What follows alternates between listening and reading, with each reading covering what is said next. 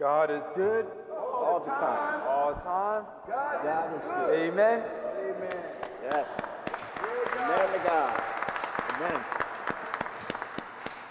I remember when I was in uh, a kid going to Kingsessing swimming pool, and uh, in the summertime, and we always knew that we couldn't bring our best shoes when we would go to the swimming pool. We always made sure we didn't have our brand new shoes when we go there, because more often than not, if you had brand new sneakers, then it would be stolen when you were going swimming, mm. and you'd be walking barefoot. And I remember I had a, um, a friend of my, my dad's, his son was uh, coming from Ethiopia. He was new, and we explained to him, you had to, you have to make sure that you don't have your best sneakers when you're going to the swimming pool, because someone might take it. Sure enough, he didn't want to listen, so someone took his sneakers. And he had to walk barefoot all the way home. I bring up the story to say, you know, when we listen to the gospel, we see that there was this animosity between Jews and Samaritans. They didn't look at each other as brothers and sisters in the faith. There was this disconnect. They felt like the Samaritans were just stealing a part of the faith. Yep. They didn't really worship God in Jerusalem. They didn't have the priesthood. They were integrated with the Assyrians. The Assyrians were, you know, a different nation that intermarried with Jews. And so then you have the Samaritans. So there was this great animosity between the Jews and the Samaritans. So when our Lord is sitting down talking to a Samaritan woman, it's like a shock for her and for the apostles. They said, why would you talk to the enemy? You know, why would you talk to someone that we don't socialize with? You know, we see that even in our society today. We see, you know, the war in Israel between, you know, um, the Palestinian and Israelites. We see this war, this hatred that two nations have for each other. It's so sad that we see that, that war breaking out also in Ukraine, between Russia and Ukraine. We see that hatred is still going out even to this day between two different nations, right? And so many people are suffering because of that. Only if there was peace between these different nations. Yeah. And so Jesus is like an ambassador. He's talking to what the Jews consider an enemy, a Samaritan.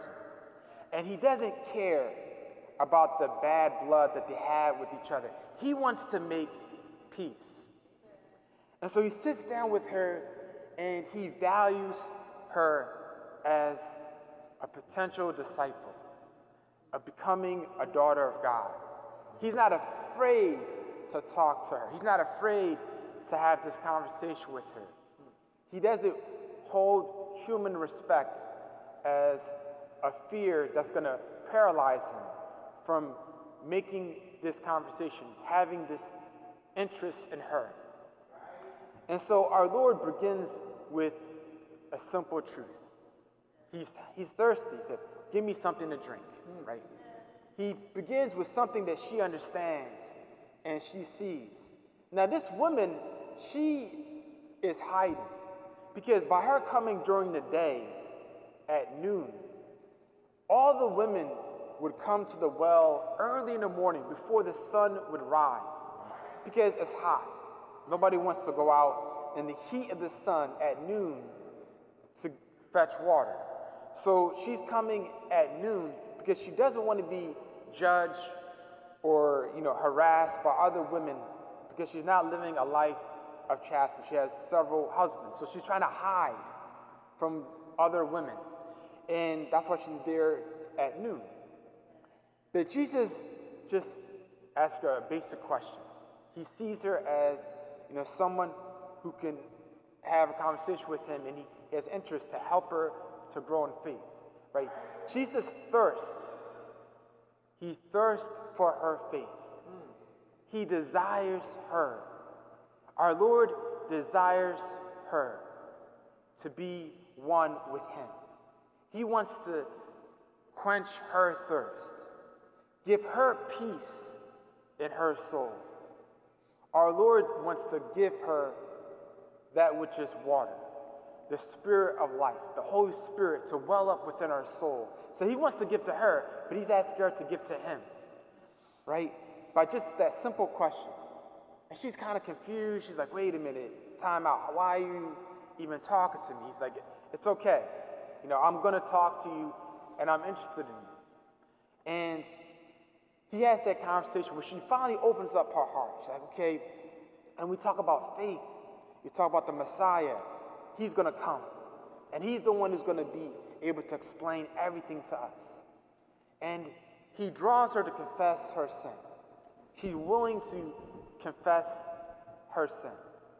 And Jesus is not looking down at her or condemning her. He opens his sacred heart to her, to embrace her and say, okay, you're speaking the truth. That's humility. She has humility. She's willing to acknowledge the truth. You know, there was a, um, a man who was working for Wall Street. He was a big-time broker. He was a big-time trader. And he made all this money. And so he was interested in this woman that he met at a party. And he got her number, and he bought her, like, most expensive dress, and he bought her all these expensive things. And he was able to woo her and get her interested in him. And eventually, after years of dating, they got married. After he was working for several years, the broker was broke. He had no more money. He was not successful in his trading. And he owed all his clients all this money, and thousands and thousands of money. He was rock bottom. He's sitting in his car. He said, what am I going to do? He didn't want to go back to his wife and tell his wife, I'm broke. I don't have any money. Because they had this big house, brand new car. He was afraid that she was going to leave him. Because they started, you know, with wealth, and now he's broke. And she wasn't working. She was a stay-at-home mom. And so, um, so he thought to himself, what am I going to do? So he came up with a plan. He wanted to rob banks. My Lord. So basically what he would do is, and this is, in a, I read this in a, um, in a newspaper, saw it on, on the, the news. What he would do is he would go into the bank. He didn't have a, a gun. He didn't want to use any firearm. He would write on a piece of paper that he has, um, he wants the teller to give him all the money. He has a gun, and just give me the money, and I'm, you know, nothing bad is going to happen. So he would pick out which teller he would go to. He, he wrote the piece, the note. He would hand it in, and they would give him thousands of dollars. He would get the money, walk out calmly out of the bank, and he would have like a cup of coffee. He would drink his cup of coffee in his, his, his truck, and he would just stay there, and the police would come by. They wouldn't think anything of it, because he's drinking coffee, he's relaxed, he's in his car, and he would drive off. He did this ten times.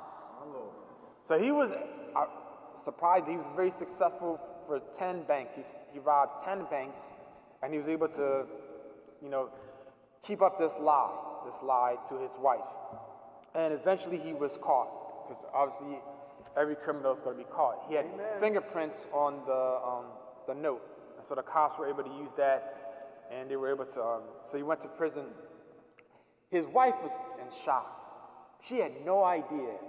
And everybody thought that she was lying. Like, how could you not know? Her neighbors thought she was lying, that her husband was a bank robber. He wasn't in the beginning, obviously. He transitioned to that after he, he was in a financial crisis. And that's what he did. But you see, he lived a life of lie. He had so much pride. He didn't want to confess the reality. But this Samaritan woman was humble. She acknowledged the truth. She didn't say, you know what, you're wrong, to our Lord. You know, she didn't make up excuses. She just said, you're right. Right? She was not with her husband. She had several husbands. But our Lord saw past that sin. And he saw the value of her soul and her future conversion. And she had so much respect for our Lord. She saw that he didn't judge her, he didn't condemn, he didn't yell at her. He valued her, that she was not something that was going to just be you know, thrown away because of her life of sin. He knew that sin does not define her. Sin does not define us. We are not defined by our struggle with sin. But the world tries to value sin as something that is a part of our identity, but it's not.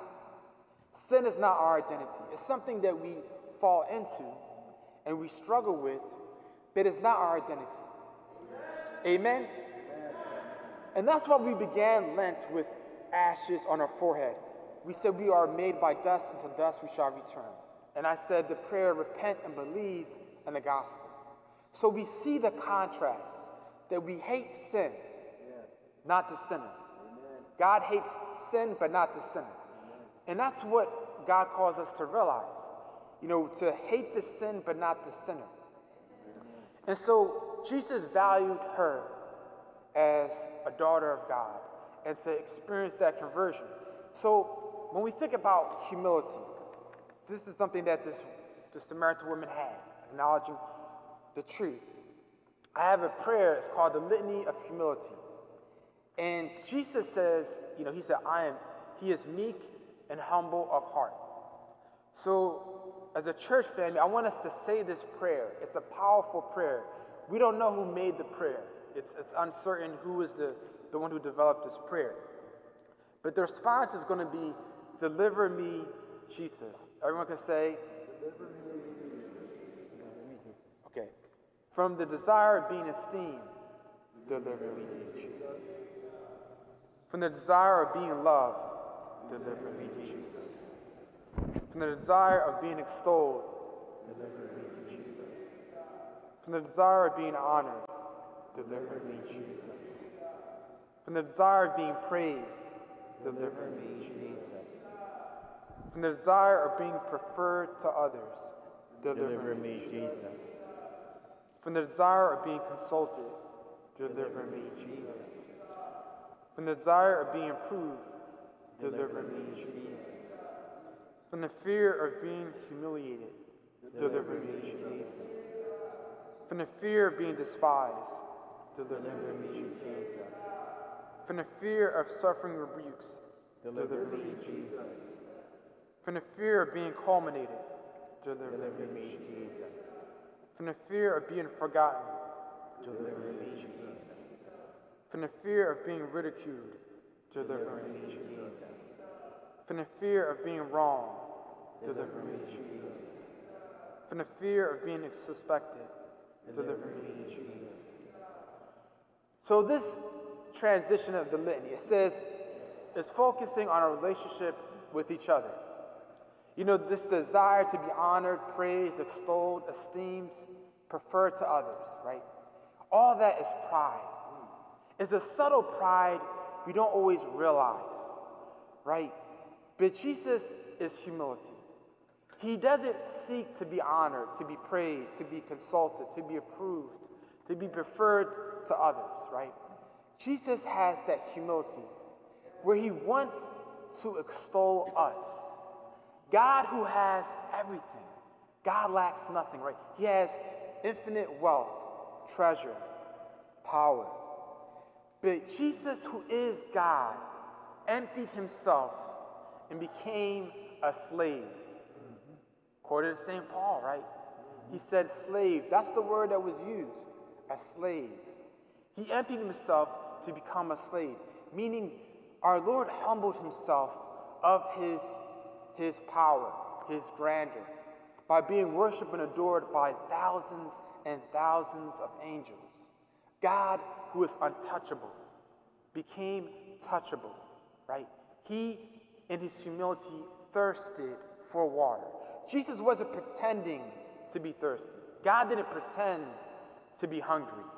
Going into the desert, our Lord, in his humility, he goes into the desert and he experienced hunger, right? Jesus didn't need to feel hungry, right? He could have just fed himself and never tasted the experience of being hungry.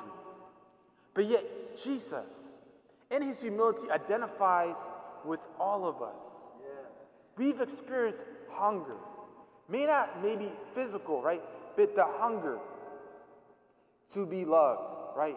Or to be embraced. The hunger to experience a relationship of friendship. So we experience that hunger. But Jesus experienced that hunger himself. When he was in the desert, he sacrificed being with Our Lady, his mother, being with the apostles. He sacrificed being consoled by people. He isolated himself. He experienced that emptying of himself so that Jesus can help us to realize he can't relate to sin. We're sinners. We all can relate to committing a sin. But Jesus can't relate to sinning. But he can relate to being vulnerable. He can relate to being human like us and our being vulnerable, right? And our dependence on God's providence. So Jesus wants us to not have those desires, right, of, of competing with each other. But he also wants us to be free from the desire of being approved, from the, from the from fear of being approved, from the fear of being despised, forgotten, ridiculed, wrong. So fear can also be a uh, pride, right? Who else always had uh, pride, right? We look at the devil, priests or exorcists, they say, why is the devil, why is Satan always afraid? Why does he have this fear? He's constantly humbled by God. God humbles Satan. He humbles the devil. He humiliates him. Because when he raises us up, we are conquerors of the devil through Christ and Christ. Amen? Every time we overcome temptation, we are humbling the devil who tempts us, right? Sometimes we tempt ourselves, but if the devil is tempting us, we humble the devil by overcoming temptation. So Jesus empowers us to grow, right? So we don't have to be afraid of being ridiculed or rebuked or, or being wrong or suspected. So it's a sense of confidence that God is with us, for us. So no, no one can take anything from us, right? They can't take, someone can steal our peace or our dignity by trying to do X, Y, and Z, whatever, right? So there's no sense of being fearful. Fearful is being prideful, to be afraid, right? Of being wrong, suspected, ridiculed, all these things. That's why in the Litany it says, from the fear of being these things, deliver me, Jesus. So this is an accurate description of pride. It's a subtle pride, but it's pride. And then the, the prayer, it ends with, Jesus, grant me the grace to desire. So we want to be empty of these desires, but then we will be filled with these desires that are holy, that makes us more like Jesus, his, the Sacred Heart of Jesus, his humility and Our Lady. So that others may be loved more than I. Repeat after me, Jesus. Jesus. Grant me, grant me the grace, the grace to desire. The grace to desire. The others may be esteemed more than I. Jesus. Grant me, grant me the grace to desire. The grace to desire. That in the opinion of the world, others may increase and I may decrease. Jesus. Jesus. Grant me the grace to desire.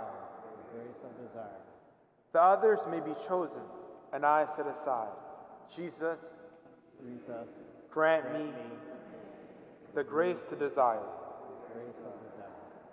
The others may be praised, and I go unnoticed. Jesus, Jesus. Grant me, grant me the grace to desire. The grace of desire. The others may be preferred to me in everything. Jesus, Jesus. Grant me, grant me the grace to desire. The grace of desire. The others may be holier than I. I provided that I may become as holy as I should. Jesus, Jesus. Grant me, grant me the grace to desire. The grace of desire. Amen. Amen. So when we think about humility, it's not we think less of ourselves. It's that we think less about ourselves. Meaning that when we think about our Lord, when we think about ourselves in relation to Jesus, then we are on the right track. Because it's not that we go about not doing our best, not saying that we don't have gifts, that we don't have talents. It's not that. Yes, we have gifts, we have talents. We are loved by the Lord. It's not putting ourselves down, right? It's putting ourselves up in the sense that we regard ourselves in a relationship with Christ. The, the mind of Christ, the Sacred Heart of Jesus, he thought about us in the desert. He thought about his Heavenly Father. Every time Jesus had thoughts moved in the Sacred Heart, he thought about doing the will of the Father. He wasn't saying, okay, I gotta do my thing, my thing, what I want.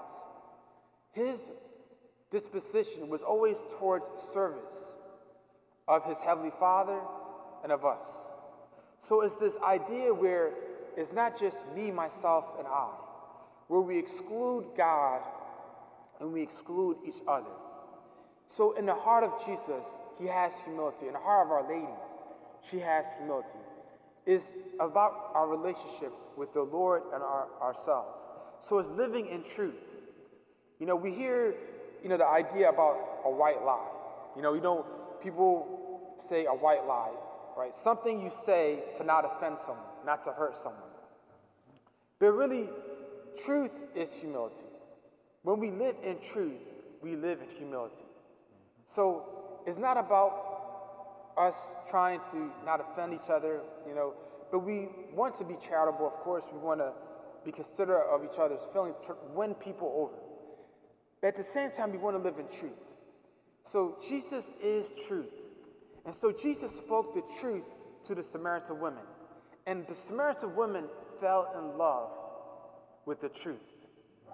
Even though he pointed out her sin, she fell in love with our Lord. He told her the truth. She loved the truth.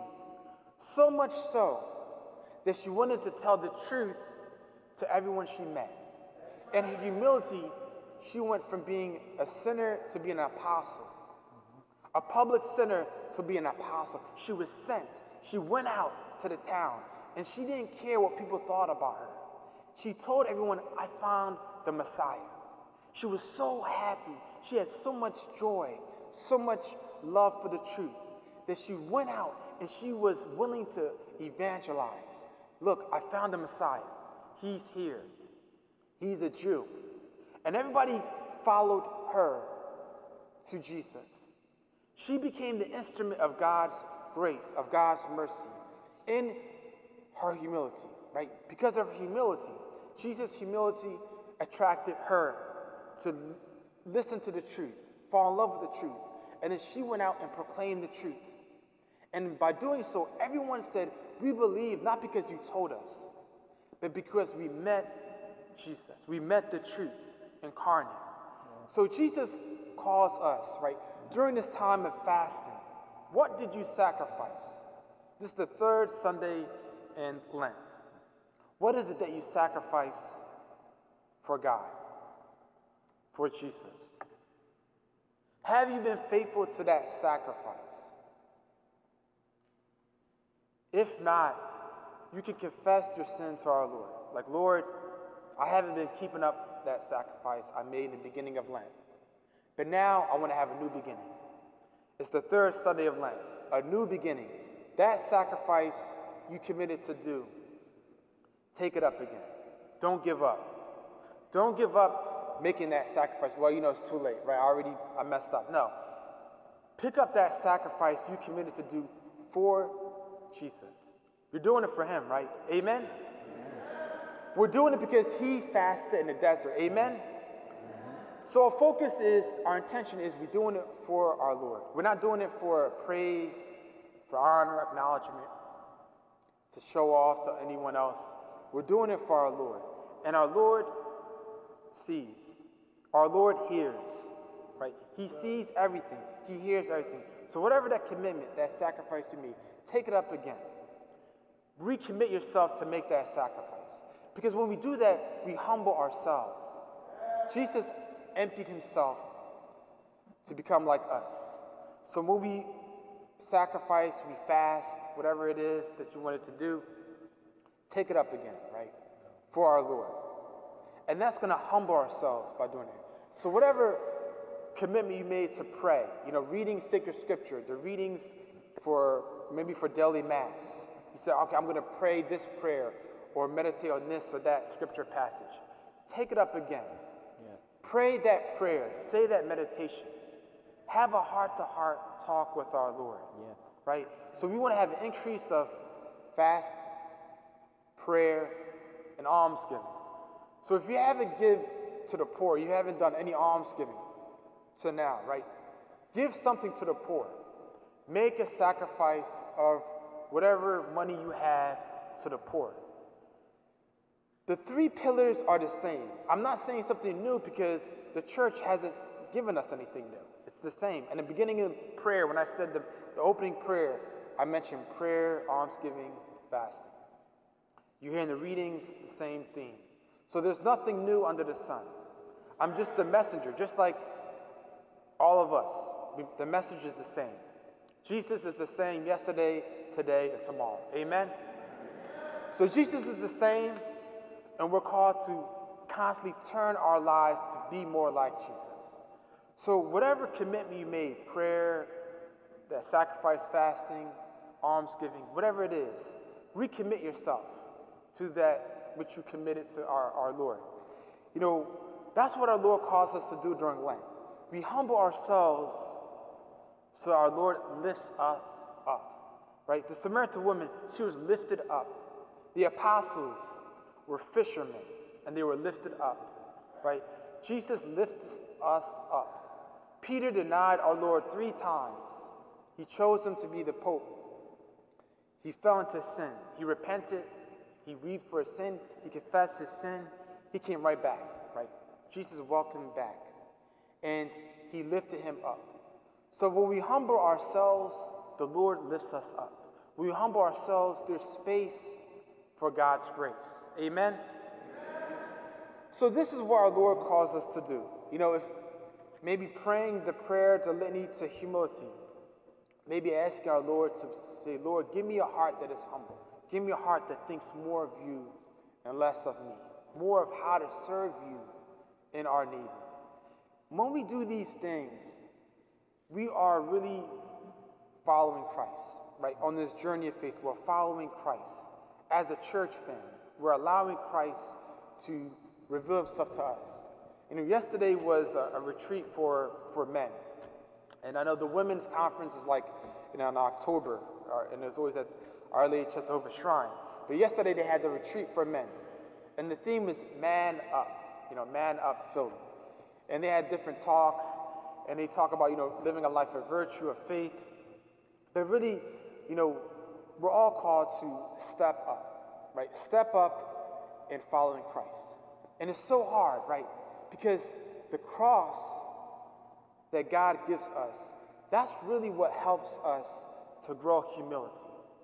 So fasting, prayer, almsgiving, all these things are like things that we can do during Lent. But every one of us has a cross that God sends us. He gives us a cross, right? right? It could be maybe a friend, maybe a colleague, maybe a spouse, maybe anyone or anything that you can think of that's happening in your life. Maybe you're, you're experiencing financial difficulties. There's so many ways you experience a cross, but you know what those crosses are, and the Lord knows what that cross is. But that cross that we have, if we accept it, we grow in humility. When we meditate on the passion of Christ, the stations of the cross, if you haven't prayed the stations of the cross yet, I would recommend praying the stations of the cross. That's another way to grow in humility. Because when we look at the passion of Christ, Jesus being scourged, crowned with thorns, that is humiliating, right? Jesus is on the cross, and he's barely clothed. He's wounded physically. He was spit upon, right? He was beaten in so many ways. That is humiliation, right, for our Lord to experience. When we experience the humility of Christ in his passion, it makes us think less of ourselves in terms of our cross. Because every one of us, when we look at our cross, we're like, wow, it's huge. It's, it's so heavy. It's so large. And I'm not saying that it isn't, but when we compare it to Christ's cross, we can say like, wow, it's not as big as our Lord's, right? It may, in our opinions, look bigger than this or that person. But when we experience it for ourselves, when we look at the cross of Christ and his passion, it helps us to release us from thinking about ourselves, right? Because whenever we suffer, it makes us think more about ourselves. And it's natural, right? It's, we all do it. We think more of ourselves when we're suffering. But when we look at the passion of Christ, it draws us out of ourselves to see, wow, the humility of our Lord. He didn't need to suffer, but he chose to suffer in the most painful, graphic way. Yeah. And he did that to show us that way, the length and the depth of his love for us. Yeah. Passion. Yeah. Why do we say passion? Right? When you think about passion, you think about, you know, sports or a musician or artist, passion. Someone that's passionate about something that they can do, that they can accomplish. We say they're passionate about it, right? But Jesus, we say the passion of Christ, the stations is focused on the passion. It's on his love for us, despite our sin. So Jesus, at the cross, he says, I thirst. I thirst, right? It's not a physical thirst. Even though he says, I thirst, it wasn't simply physical. It was deeper than a physical thirst. Jesus is saying he desires us to have faith in him, in his goodness, the goodness of God. Amen? Amen? The goodness of God is something we're tempted to doubt. It's something we're tempted to not believe is real. His goodness, when we have a cross, like, does our Lord really love me if I have this cross, right? Does he really, is he really with me? Is he really loves me? Yeah. You know, he, it seemed like he loves this person because they don't have that cross. Yeah. Why does this person doesn't have the cross that I have? We're tempted to have these thoughts, right? But the thoughts are lies. Yeah. They're not truth.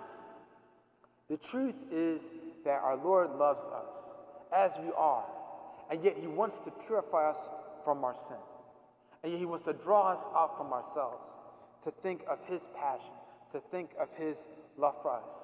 So the cross is a gift and a blessing and a grace. It's a mystery because it's hard for us to see that as a gift, as a grace, as a blessing. We struggle with that, every one of us. But that's only without looking at faith. But the more we meditate on the passion of Christ, the easier. That's the secret that the saints have always mentioned. They said, okay, focus on the passion of Christ. When we focus on it, it becomes easier to accept the cross. It becomes easier to embrace it and to accept it as a sign of God's favor for us, as a sign of his love for us. Because if Jesus experienced the passion, and God the Father didn't remove it, you know, he didn't take away the passion, the cup that he drank. He didn't remove it, then it, the God the Father loves our Lord, then he loves us. Yes. To see ourselves in Christ. Because everyone wants to come to Jesus at the table, at the feast. But no one wants to go with him at Calvary. We all want to be at the feast where we party with our Lord. But we don't want to necessarily be at Calvary where we suffer with him. But the only one who suffers with him can feast with him. And so we do this as a church family.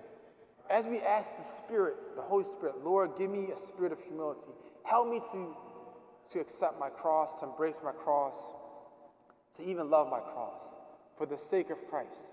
Then, and only then, we are growing in humility, and we allow the meek and humble heart of Christ be present to us. In the name of the Father, and the Son, and the Holy Spirit. Amen.